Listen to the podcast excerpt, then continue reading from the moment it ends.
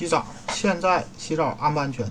洗澡不仅没有问题，热水澡还能帮助你在孕期缓解漫长一天后的各种疼痛，所以享受沐浴啊浴缸里的完美时光啊。担心洗澡水可能进入阴道，大可不必担心，除非受到压迫，例如灌洗阴道或跃入泳池，否则水不会进入阴道。即使有一点水进入阴道的内的粘液，也会有效保护羊膜囊。羊水及宝宝不受浴盆里的感染性的微生物侵害。